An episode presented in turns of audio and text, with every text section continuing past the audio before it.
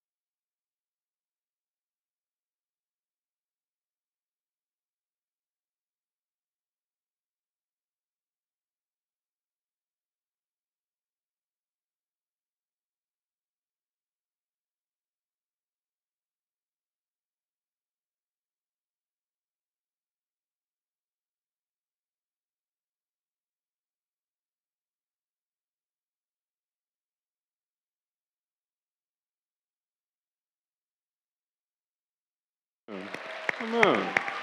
Amen. Amen.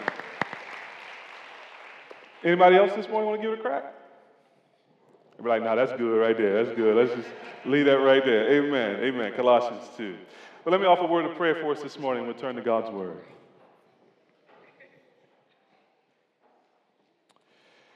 Father, indeed, we ask that you would hide your word in our hearts, that we might not sin against you. We pray, O oh Lord, that you would shape us by your word so that we would conform more fully to the likeness of your Son. And all this begins by hearing with faith. And so, would you this morning enable us by your Spirit to hear your word mixed with faith? And would you grant, O oh Lord, that in hearing your word, our souls might be delighted in the Christ revealed here. Help us love Jesus, we pray, by your word. In Jesus' name. Amen. Recently, the, um, the folks over at Pew did another one of their surveys, one of their studies that caught my attention that I found interesting. It asked a question, basically, I'm paraphrasing, in your lifetime, name or list the 10 most significant events that have happened in the country. How would you answer that question? 72% of people, if I recall correctly, refer to 9 11 as the most significant event that's happened in their lifetime in the country. 40% referred to, and that was number two in order, uh, referred to the election of President Obama as the most significant event in their lifetime. Number three, anybody want to take a guess? JFK was a little bit later. Number three was the internet and all the things that go with the internet cell phones and all that good stuff. And on the list went. Now, the interesting thing you learned was that the percentages decreased, of course, as they were ranked in order. And, and the most important events, as you went sort of down the list, were further away. So there's clearly some measure of age in that, too. So some folks remember JFK as the most important event in their lifetime to happen in the country.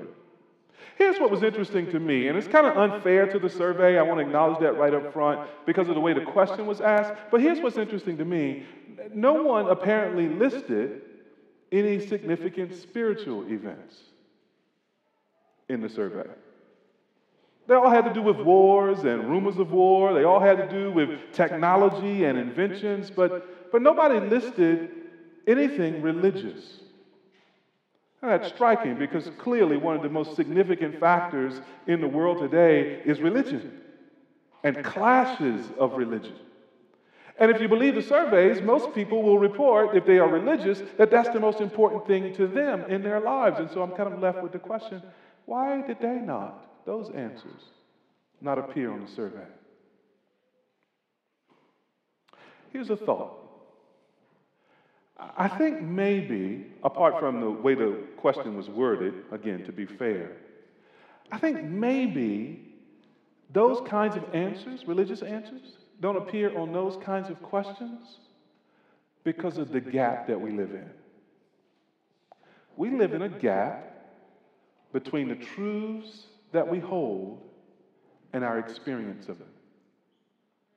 If you ask a Christian, who's the greatest figure ever to grace the planet? What's the greatest event ever to happen in the history of the world? A Christian is going to say Jesus and the cross.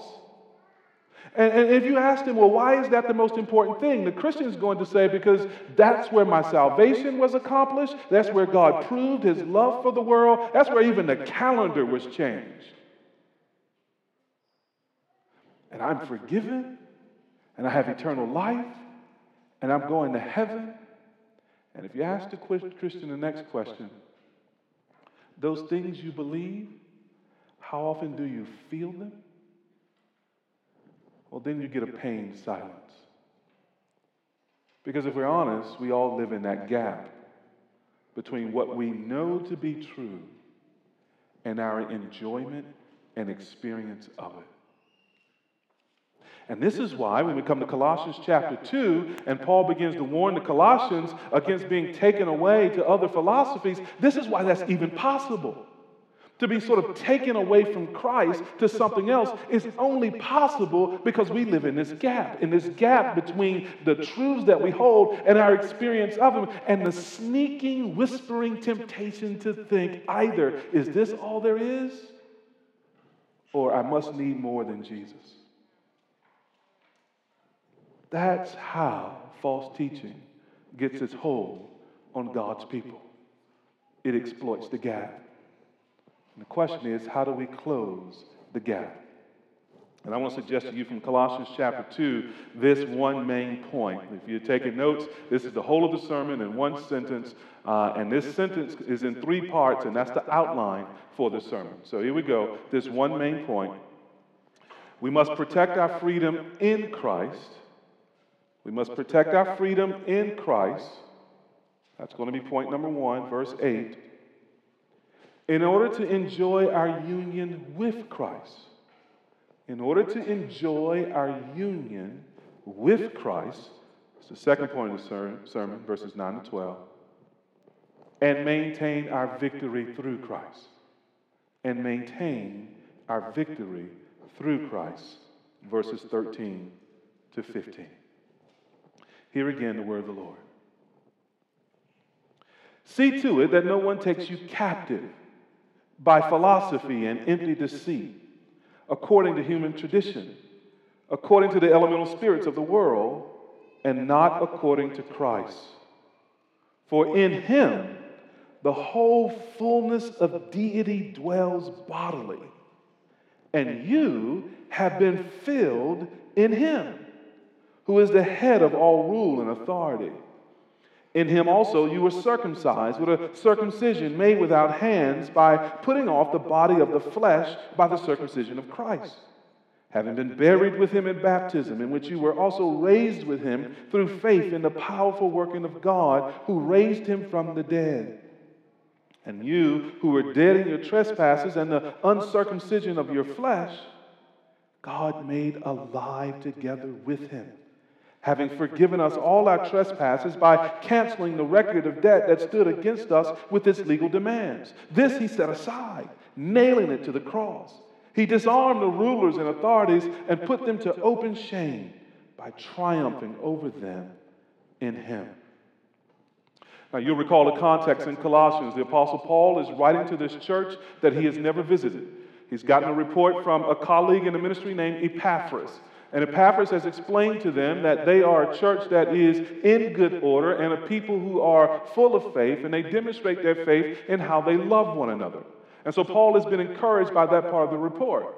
But apparently, Paul has also been hip to the fact that there's some people in Colossae who are teaching false things. And, and this false teaching, it is implied, at least from the letter, has something to do with saying you need more than Jesus in order to have the full life.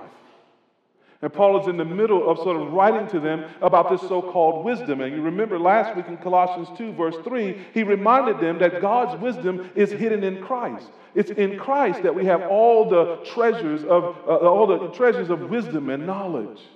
And he's continuing that argument throughout the rest of chapter 2, and we're parachuting in in verse 8. And this is what he says in verse 8 See to it that no one takes you captive by philosophy and vain deceit according to human tradition, according to the elemental spirits of the world, and not according to Christ.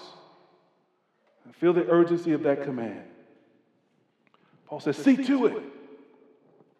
I just hear my mama's voice. When she ever she would say, see to it, hey, you know, if you didn't see to it, you at DEF CON 4, man. It's just see to it. Watch out. Make sure no one takes you captive. That's an interesting phrase, isn't it? It's the only time that verb is used in the New Testament. That verb for take you captive. What does it bring to mind for you? Made me think of kidnappings. Made me think of slave trading. Or maybe the sunken place. See, take you captive is, is actually a, a violent, aggressive act. So, so verse 8 acts as a kind of spiritual amber alert. The Bible warns that there are those who would like nothing more than to, to ambush you and carry you off. So, so God calls us to, to watch out, or we might find ourselves enslaved rather than living free. And notice how that captivity happens it's through philosophy or empty deceit, according to human tradition, according to the elemental spirits of the world.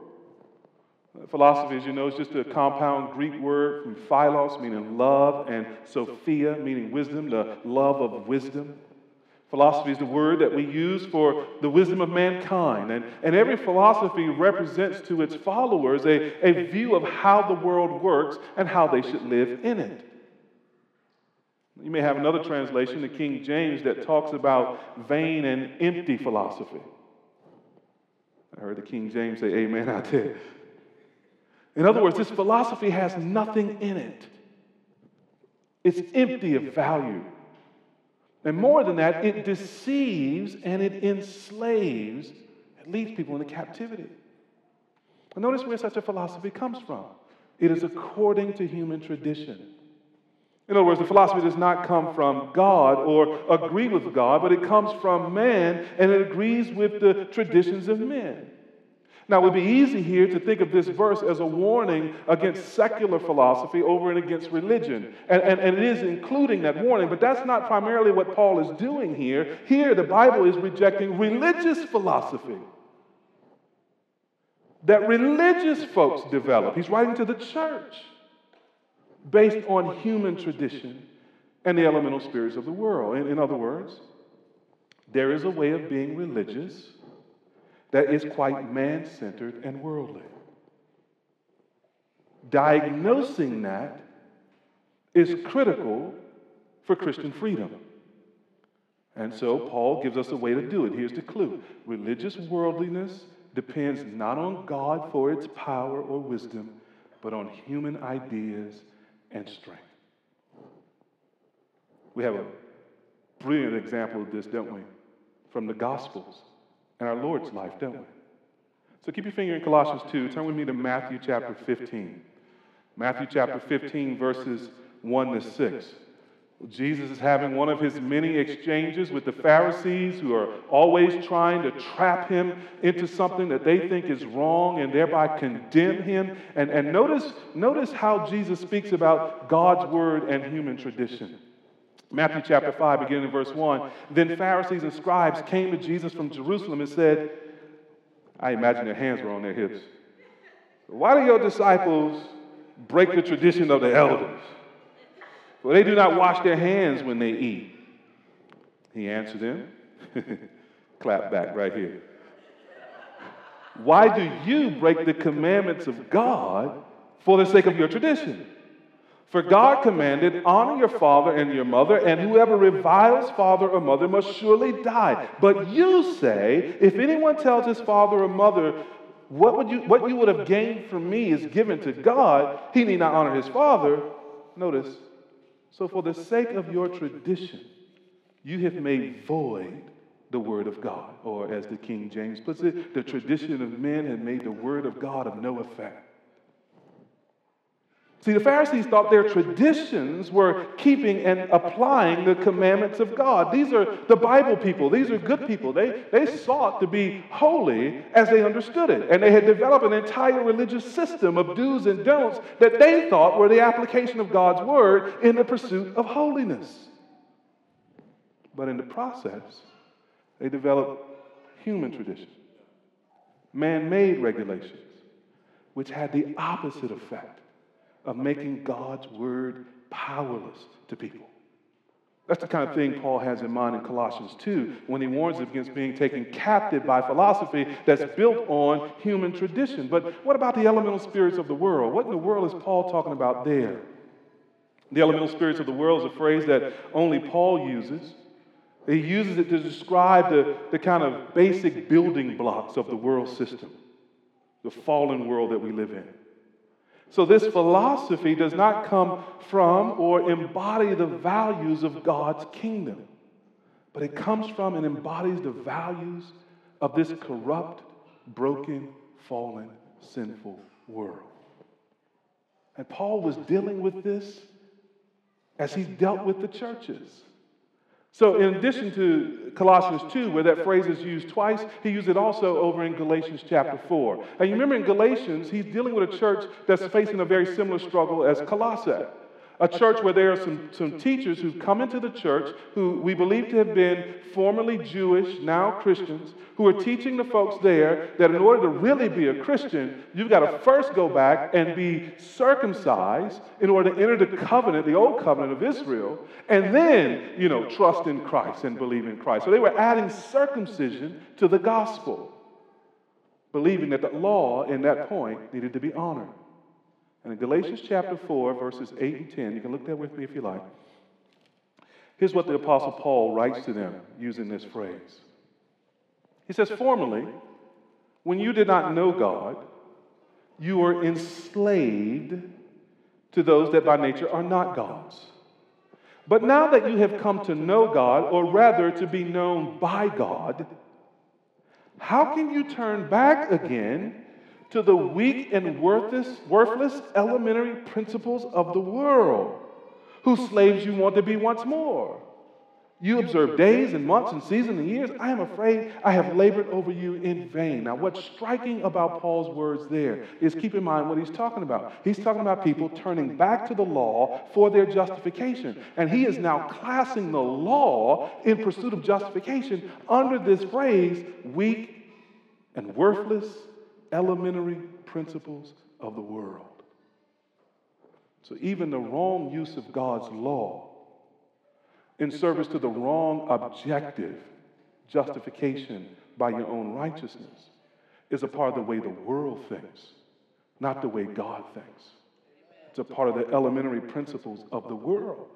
But not just justification. If you say this to Christians, listen, you're not justified by anything that you do. Every Bible believing, gospel believing, believing Christian goes, Amen, brother, I believe that. But then this is what happens. They then sort of insert, not at justification, but in sanctification, their man made rules. And, and so, not as a grounds for your acceptance with God, but as a grounds for your being pleasing to God and growing in God we have a stubborn tendency to add to the Word of God. So look down in Colossians chapter 2 now. And this is the other place near the end of this chapter where Paul uses that phrase. And he's here talking now not about justification, but about sanctification. Colossians chapter 2, beginning in verse 20. He says there, if with Christ you died to the elemental spirits of the world. I'm going to come back to that later. But notice the assumption you are dead to the world if you're a Christian. If with Christ you die to the elementary spirits of the world, here's this question Why, as if you were still alive in the world, do you submit to its regulations? Do not handle, do not taste, do not touch, referring to things that all parishes they are used, notice, according to human precepts and teachings. These have indeed an appearance of wisdom in promoting self made religion and asceticism and severity to the body, but they are of no value in stopping the indulgence of the flesh. We'll come to this passage, Lord willing, in a couple of weeks and give it extended attention. But notice Paul's assumption Christians have died with Christ to the elemental spirits of the world. So now we must think of ourselves as dead to the world along with its regulations and rules. Those regulations and rules depend on human precepts and teaching rather than God's wisdom. And notice now, they are, they are powerless to actually stop the flesh from pursuing what the flesh wants. Those man made rules are powerless for actually destroying the sin nature, keeping it from indulging. So, sanctification cannot be attained by worldly religiosity that depends on man made religion and rules any more than justification can. See, seeking sanctification by man's rules ends up in slavery to those rules. Whoever you serve will be your master. Whether you serve man made regulations that take you captive or the wisdom of God in Jesus Christ who frees you. Now, notice that last phrase in Colossians 2, verse 8. Paul writes the last phrase of verse 8, not according to Christ.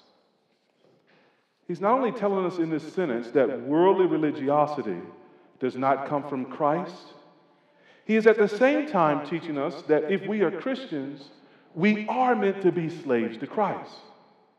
We're not slaves to the world and its system, but we are slaves to the Lord who purchased us with his blood. Now, if you have a philosophy that leads you to Christ, keep that philosophy. If you have a philosophy that makes Christ great and sufficient and makes Christ Lord, it makes that a dear truth to you that brings you into his gentle yoke, keep that philosophy. That's what Paul is arguing in chapter 2 that Christ is our wisdom, that Christ is our philosophy, that he has freed us and justified us, and we'll see later in chapter 2, he is the one who will sanctify us. Now, Paul says that explicitly elsewhere. So again, keep your finger in Colossians 2 and look with me over in 1 Corinthians chapter 1. 1 Corinthians chapter 1 verses 16 to 31, Paul is contrasting worldly wisdom with Christ. And he's telling us that those are two irreconcilable things. But notice how he sums it up in 1 Corinthians chapter 1, verse 30. There, the, Paul, the Apostle Paul, in the inspiration of the Holy Spirit, says this Because of him, referring to God the Father, you are in Christ Jesus, if you're a Christian, who became to us wisdom from God. Then he explains what he means. He became to us wisdom from God, that is, righteousness and sanctification and redemption. Christ is the whole of our salvation. From the moment that we are justified by faith in Christ as we turn to Him in repentance, throughout the sort of whole course of our lives as we, are growing in sanctification to the end of our salvation, which is redemption and glorification with Christ, all of it is accomplished by Christ. That's what it means for Him to be our wisdom. And so, the goal of Christian living and the goal of Christian ministry is to be conformed more and more to Christ. Notice how Paul goes on in 1 Corinthians 2, verses 1 to 5. You there with me? And when I came to you, brothers, I did not come proclaiming to you the testimony of God, notice, with lofty speech or wisdom. I wasn't coming with a silvery tongue and to be slick and to be clever and to be impressive rhetorically. Notice, for I decided to know nothing among you except Jesus Christ and Him crucified. That was His philosophy, that was His ministry, that was His theology. And I was with you in weakness and in fear and much trembling, and my speech and my message were not in plausible words of wisdom, but in a demonstration of the Spirit and of power. Why? So that your faith might not rest in the wisdom of men, but in the power of God. That's the goal of Christian ministry. Faith resting in the power of God in Jesus Christ crucified. Now, that kind of faith produces freedom in the person who has it. So, beloved, this morning, where does your faith rest?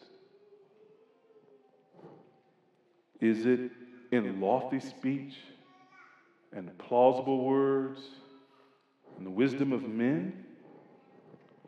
Or does your faith rest in the power of God through Jesus Christ? Free people rest their faith in Jesus. Captive people rest their faith in wisdom, philosophy, human tradition, politics, culture, you name it. Christians are free people. And we must protect our freedom by not giving in to the spiritual captivity that comes from any other philosophy apart from Christ. And that's why Paul gives this warning. See to it that no one takes you captive by philosophy and vain deceit, according to human tradition, according to the elementary principles of the world, and not according to Christ. Why? Well, that's the message of verses 9 to 12. You see, verse 9 begins there with the word for. That means because or for this reason. So the Bible has given us now the reason in verses 9 to 12 for what Paul says in verse 8. And we might put it this way the reason Paul says, maintain your freedom, protect it, don't let anyone take you captive, is so that you might actually enjoy union with Christ. Union with Christ. In these three or four verses, Paul mentions the phrase in him or with him about five or six times. Look there with me. For in him, the whole fullness of deity dwells bodily, and you have been filled in him, who is the head of all rule and authority. In him also you were circumcised with a circumcision made without hands, by putting off the body of the flesh by the circumcision of Christ having been buried with him in baptism, in which you were also raised with him through faith in the powerful working of God who raised him from the dead. Paul uses that phrase in him and with him 165 odd times in all of his letters. Five times here in just these couple of sentences. Paul is a man who's gripped with something that Christians don't think much about anymore these days but actually something that older Christians defined as the heart of the gospel and the heart of Christianity our union with Christ. That spiritually, our lives as Christians are joined together with Christ's life as God and Lord. And so he mentions it five times in here in him, in him, with him, with him, in him. And notice there are four ways in which we are united to Christ in this text. Verse 9 we are united in his fullness. In Christ, the fullness of God was pleased to dwell bodily, and we have been filled in him who's the head of all rule and authority. Verse 11, we are united with him in his circumcision.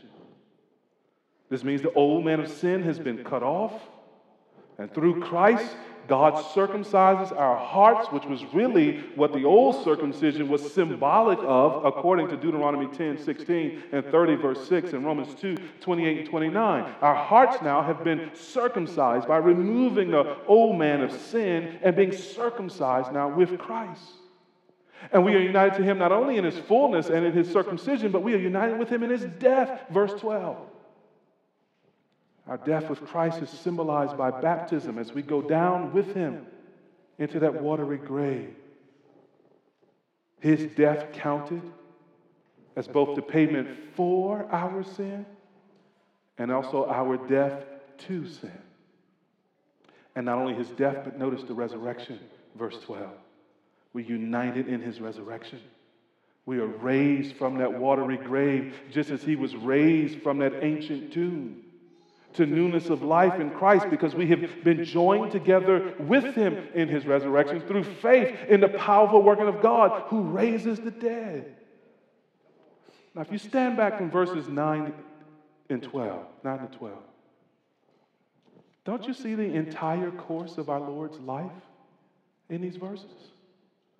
Verse 9 points to our Lord's incarnation. He was always God but in his incarnation, he joined to himself our humanity so that he can take us, who were always human, and join to us his own deity. You have been filled with the fullness of God, which is in Christ. And, and, and you step back and you see God's, you see our Lord's righteousness in verse 12, verse 11. That reference to circumcision. Well, that was kind of the first act of Jewish obedience, if you will, in the way that baptism is the first act of Christian obedience. And it was symbolic of keeping all God's covenant. And our Lord Jesus Christ comes into the world and he is not only circumcised on the eighth day like a faithful Jewish person would have been, but he obeyed God's commandments to the full. Not breaking his law, not sinning all of the righteous requirements of God are met in Jesus Christ, and we have been joined to Him who is Himself righteousness. And His death, verse 12, He dies a actual death. He suffers the judgment of God against sin. That's what death is. It's God's curse against sin. And he suffers God's punishments, God's, God's unle- un- un- unleashing his anger toward the world because of sin. And when he is stretched wide and hung high, and when he dies, he dies in our place to take our place as our representative. And when we come to faith in Christ, we die with him. But not only that, Christ is buried, and three days later, he is raised again from the grave. God, in his great power, reaches into death itself and pulls up his son back into life. And the Bible is telling us here we are so joined with Christ through faith in Christ that that same power that raised Christ from the dead has raised us up from the dead too. We were dead in trespasses and sins. We were dead in the uncircumcision of our flesh. In other words, we were dead because of the sins we committed, and we were dead because of the sin nature that we have. We were dead and we're going to be dead. And God, through His Son, said, Live, wake up to life, get up from death. And he has joined us with his son so that Paul can say in Galatians 2:20 and we can all say with Paul, it is no longer I who live, but Christ who lives in me. And the life I now live, I live by faith in the Son of God who loved me and gave himself for me. This is what Paul is talking about with all that in him, with him, in him, with him. We have been united to Christ. We have been forged together with him. We have been glued together with Christ spiritually so that everything that happened to Christ is ours through that union. The joining of deity and humanity is ours through union with Christ. The, the attainment of perfect righteousness is ours not because of anything we have done, but because of what Christ has done for us. The death that we deserve, we have died with Christ, and the life we can never earn, we have been given as we have been raised with Christ. All of the benefits of Christianity come to us through union with Christ. This is something the old saints understood. This is something the old saints maintained. John Calvin.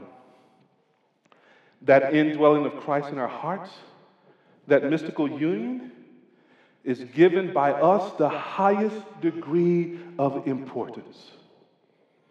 The Puritan Thomas Goodwin, being in Christ and united to Him, is the fundamental constitution of a Christian. Jonathan Edwards, by virtue of the believer's union with Christ, he does really possess all things. Come down to modern day theologians and seminarian professors, Robert Letham. Union with Christ is right at the center of the Christian doctrine of salvation. Lane Tipton. There are no benefits of the gospel apart from union with Christ. Robert Reymond, Union with Christ is the fountainhead from which flows the Christian's every spiritual blessing. Todd Billings. Union with Christ is theological shorthand for the gospel itself. J.I. Packer. Communion between God and man is the end or goal to which both creation and redemption are the means. Communion between God and man is the goal to which both theology and preacher must ever point. Communion between God and man is the essence of true religion. It is indeed the definition of Christianity. To be a Christian is to have God the Son live in you and you in Him through the, that indwelling that allows us to possess all that Jesus Christ is and does as if it were us. This, beloved, is spiritual fullness. This is what's missing in the gap between the truths we know and what we experience. It is the habit of too many Christians, myself included, to think too infrequently and too lightly of this mystical reality that Christ lives in us and we live in him. And everything that Jesus is, is ours not merely by a faith in something out there, it is ours by a presence and a power in here. This is the basis of our freedom. This is why we won't want anyone to take us captive. Union with Christ means that Jesus, the Son of God, really does live in you, and you really do live in him. And this is in fulfillment of what Jesus himself prayed in John 17, 21 and 23, he prays to the Father that the Father is in him, and he is in the Father, and let us be in them, and them in us. Christian, do not simply think of Christ as a Savior outside of you who does something for you. Think of Christ as God within you, doing things through you. That's what union means. This is what Jesus means when he says, I am the vine and you are the branches. This is what Peter means when he says, We are living stones joined together in a temple in whom God lives by his Spirit. This is what Paul means when he says, You are the body of Christ, and Christ is the head. In all these ways, the Bible has given us pictures of this almost indescribable truth that God lives in you if you're a Christian. How do we hold on to that? Three things to get us started treat as dangerously silly any suggestion that you need more than Jesus to have a full life as a Christian. mock that, ridicule that, reject that, give no time to that. For if the fullness of God lived in Jesus bodily, and Jesus by his Spirit lives in you, that same fullness is in you. You don't need something outside of Christ to make you satisfied in Christ.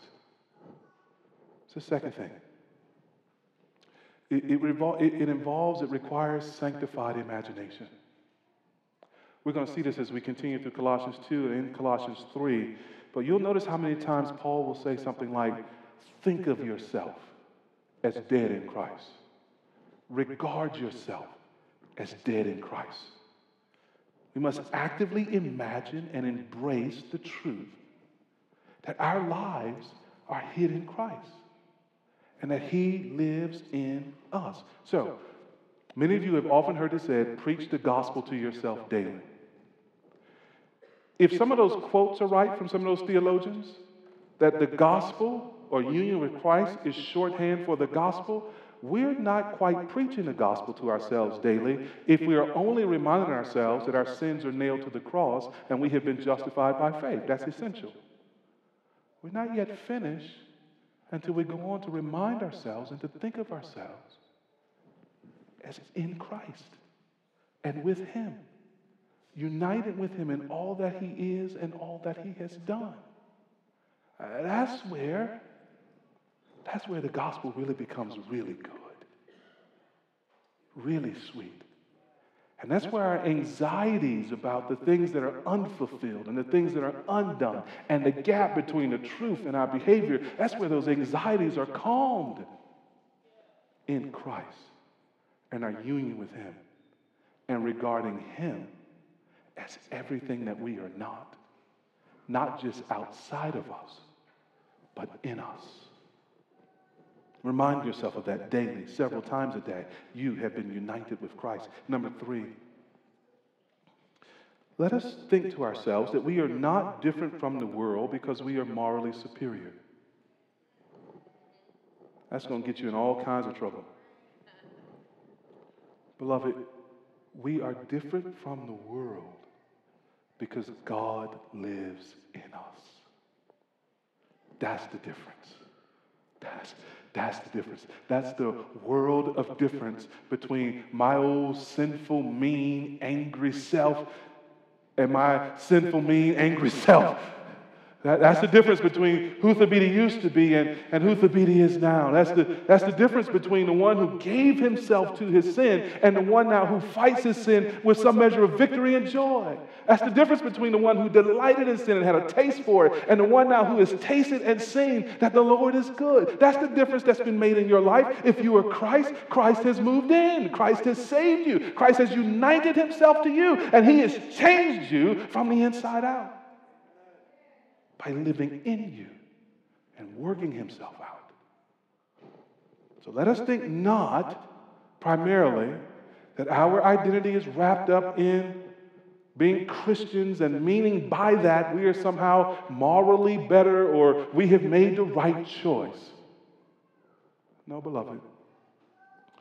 Our difference, the difference is made in our lives by spiritually being joined to our Savior. And that changes our identity. That changes our purpose. That changes our destiny and our hope. So, just give you one more application. This one's free. I hope it's helpful. For those of you who struggle with assurance or ever struggled with assurance, it is commonly the case that a struggle with assurance, being sure that you're a Christian, that that will make you look at yourself with a fault finder.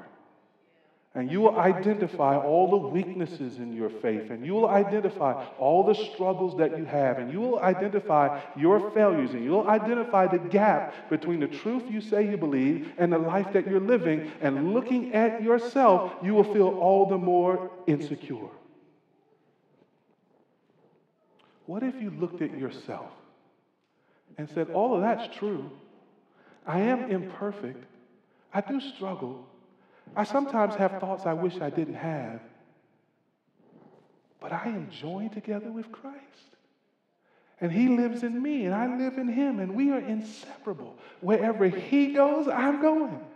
Jesus is going to glory. I'm going to glory too. Jesus is seated at the right hand of the Father. That's where I'm seated right now. Jesus is coming again in power and in glory, and I'm going to ride with him. I'm going to click up and ride wherever Christ goes because he's in me and I'm in him, and we are united forever. In the same way that Christ carries our humanity in his incarnation into glory, even now, so he will carry all of humanity with him into glory, never to be separated again from his people. That's your future. That's your hope. That's your destiny. Oh, you may always think of yourself as joined together with Christ in an unbreakable union that will lead you safely home. This is the gospel. This is Christianity. God in his people, his people in him. So we must protect our freedom so that we can enjoy our union with Christ. Number three, in order to maintain our victory through Christ. So Paul gives us verse 8 so that we don't lose verses 13 and 15. And he gives us verses 12 or verses 9 to 12 so that we might be sure in the middle. So verses 13 to 15, and you who were dead in your trespasses and the uncircumcision of your flesh, God made alive together with him having forgiven us all our trespasses by canceling the record of debt that stood against us with its legal demands. This he set aside, nailing it to the cross. He disarmed the rulers and authorities and put them to open shame by triumphing over them in him. You can write one word over these three verses victory. Victory. And in these three verses, we're told that Christ has become our victor. He has achieved victory for us in three things. Number one, he's achieved for us victory over death. You see it there in verse 13. And you were dead in your trespasses and the uncircumcision of your flesh. God made you alive together with him. And notice again, it is together with him. This resurrection occurs through union with Christ. We were dead in our trespasses, that sins the actual acts of sin, trespassing or crossing the borders of God's law. And we were dead in the uncircumcision of our flesh, that is our sin nature. We sin because we're sinners.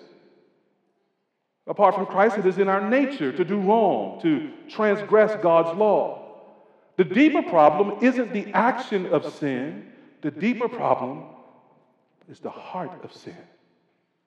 And so we were dead and we were going to remain dead.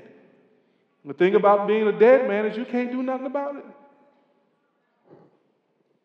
We were physically alive, but we were spiritually dead and powerless. We we're all like prisoners on death row. We walked by, and the angels of heaven saw us, and they all shouted, Dead man walking! Dead man walking! Until God the Father acted by raising Jesus the Son from the grave and raising us from spiritual death to life through faith in Christ. Then the most desperate condition of all was reversed. And our enemy, death, was finally defeated.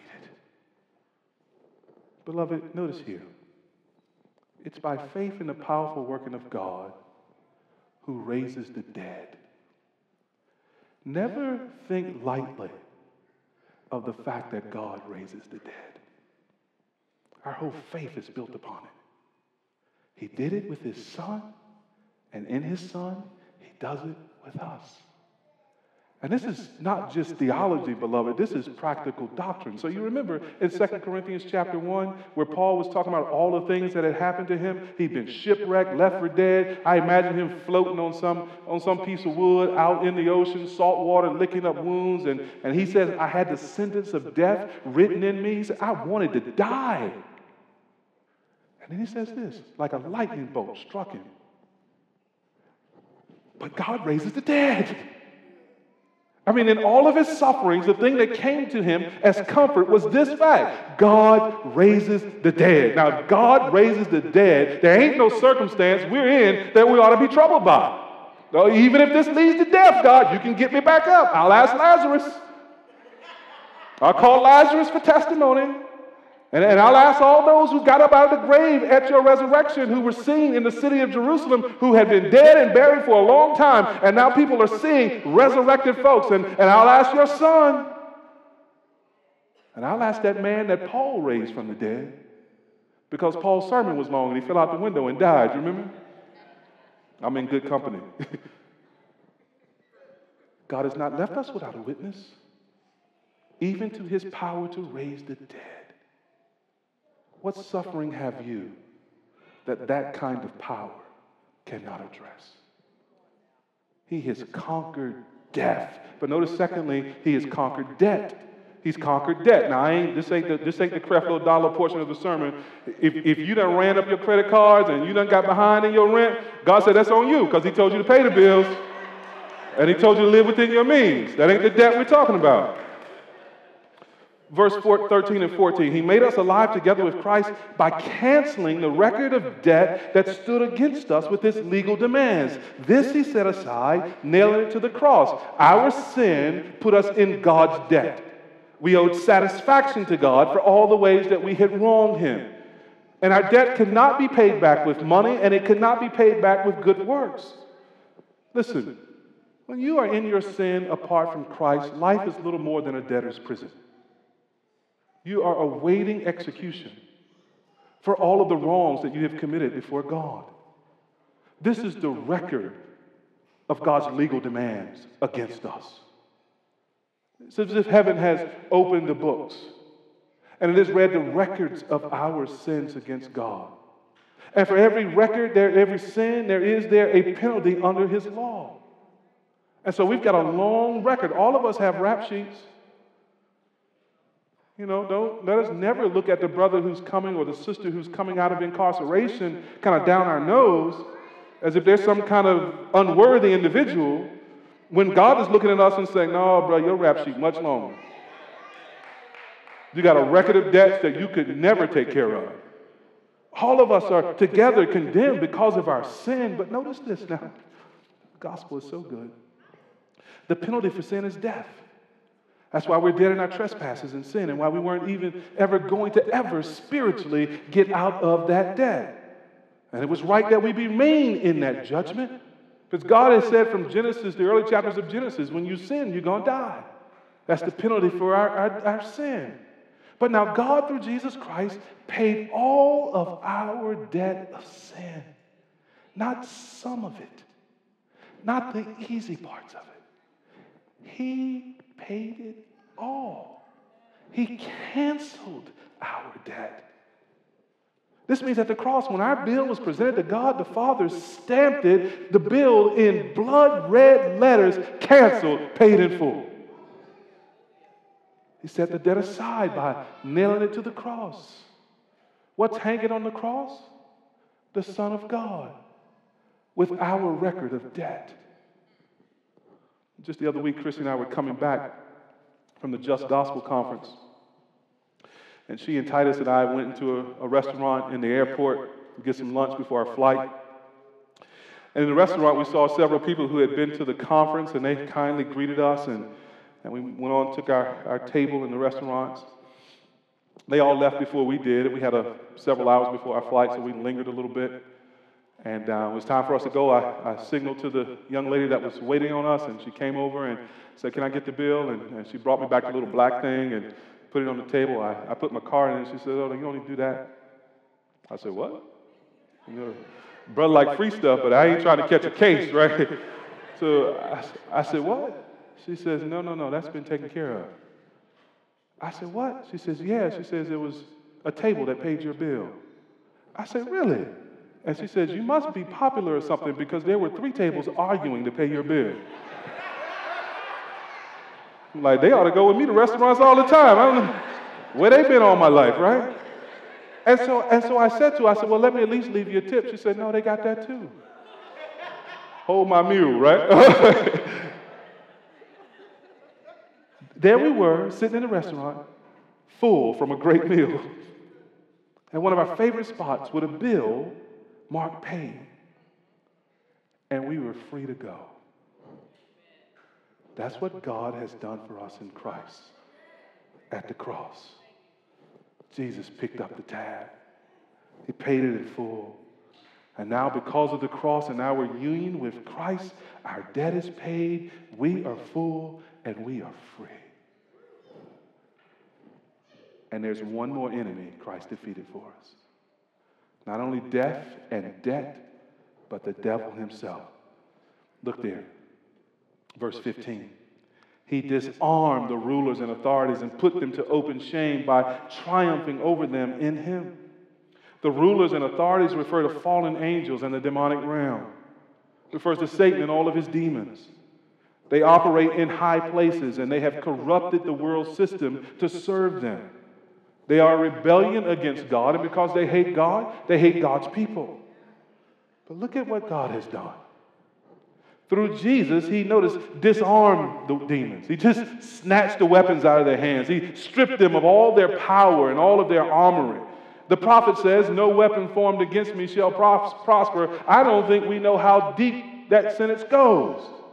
For Christ has disarmed Satan and he has disarmed our enemies. Then the Lord put Satan and his enemies, notice, to an open shame. In the ancient world, kings and armies, a victorious king would, would lead the captive army back to his capital city.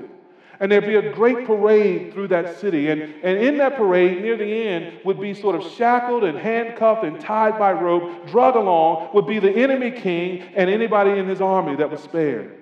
And as they were paraded through the streets, the, the people of that city would mock those folks and jeer those folks and, and rejoice at the victory their king had won. It's called a triumph. This is what Paul has in mind here when he says he put them to an open shame, triumphing over them by Christ. All of this happens in him, in Jesus Christ. All of this happens for us, for those who were dead in sin, but now made alive together with Christ through faith in him. Christian, rejoice in your victory every day.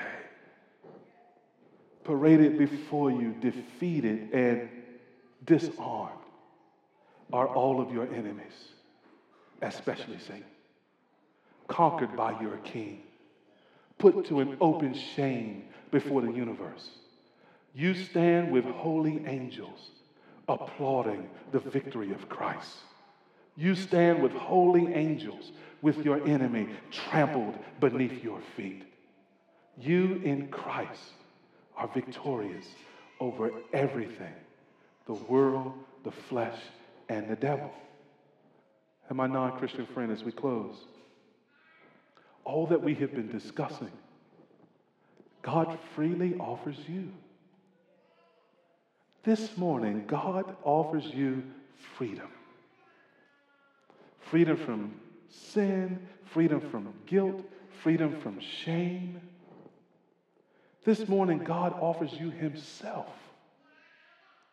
He's not just going to forgive you from some far off place and just retort, just with words say, You are forgiven. No, you are so forgiven that He makes you a part of Himself. You and Him, and He and you.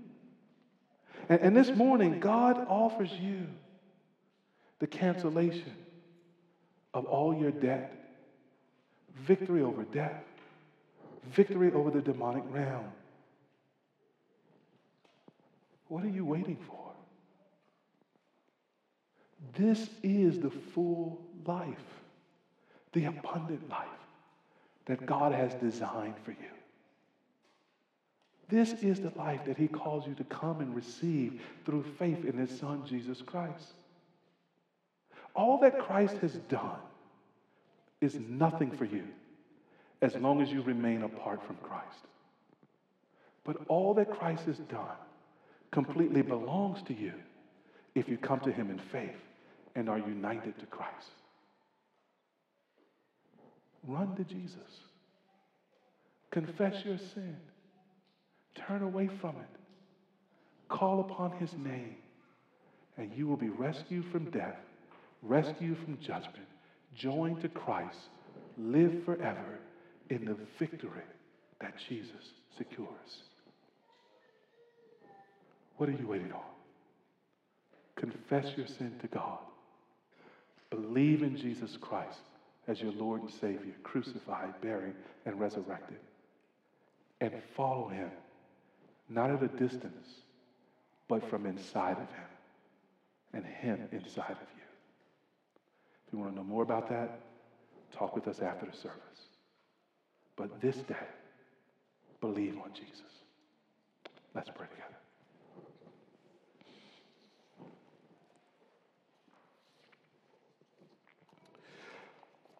Oh Lord Jesus, how can we thank you for all that you have done for us? In fact, you have left nothing undone. All that we needed in terms of a perfect righteousness, you provided in obedience to the Father. And all that we needed in a sin bearer, a scapegoat, someone to take the blame, you volunteered for on the cross. And all that we needed in a power that could defeat death so that we could live forever in heaven, you demonstrated in your resurrection. And you are work, working that same power in us who believe. You are the only Savior. You are the sufficient Savior.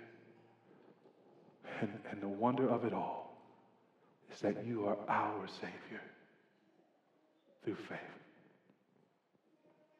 We pray that even now you would give the gift of faith and repentance to some soul here who came in not yet believing. Let them leave united to you. And we pray that even now, among those who came in as Christians, filling the gap, we pray you would fill that gap with yourself and with our union with you. All for our joy and for your glory. In Jesus' name, amen.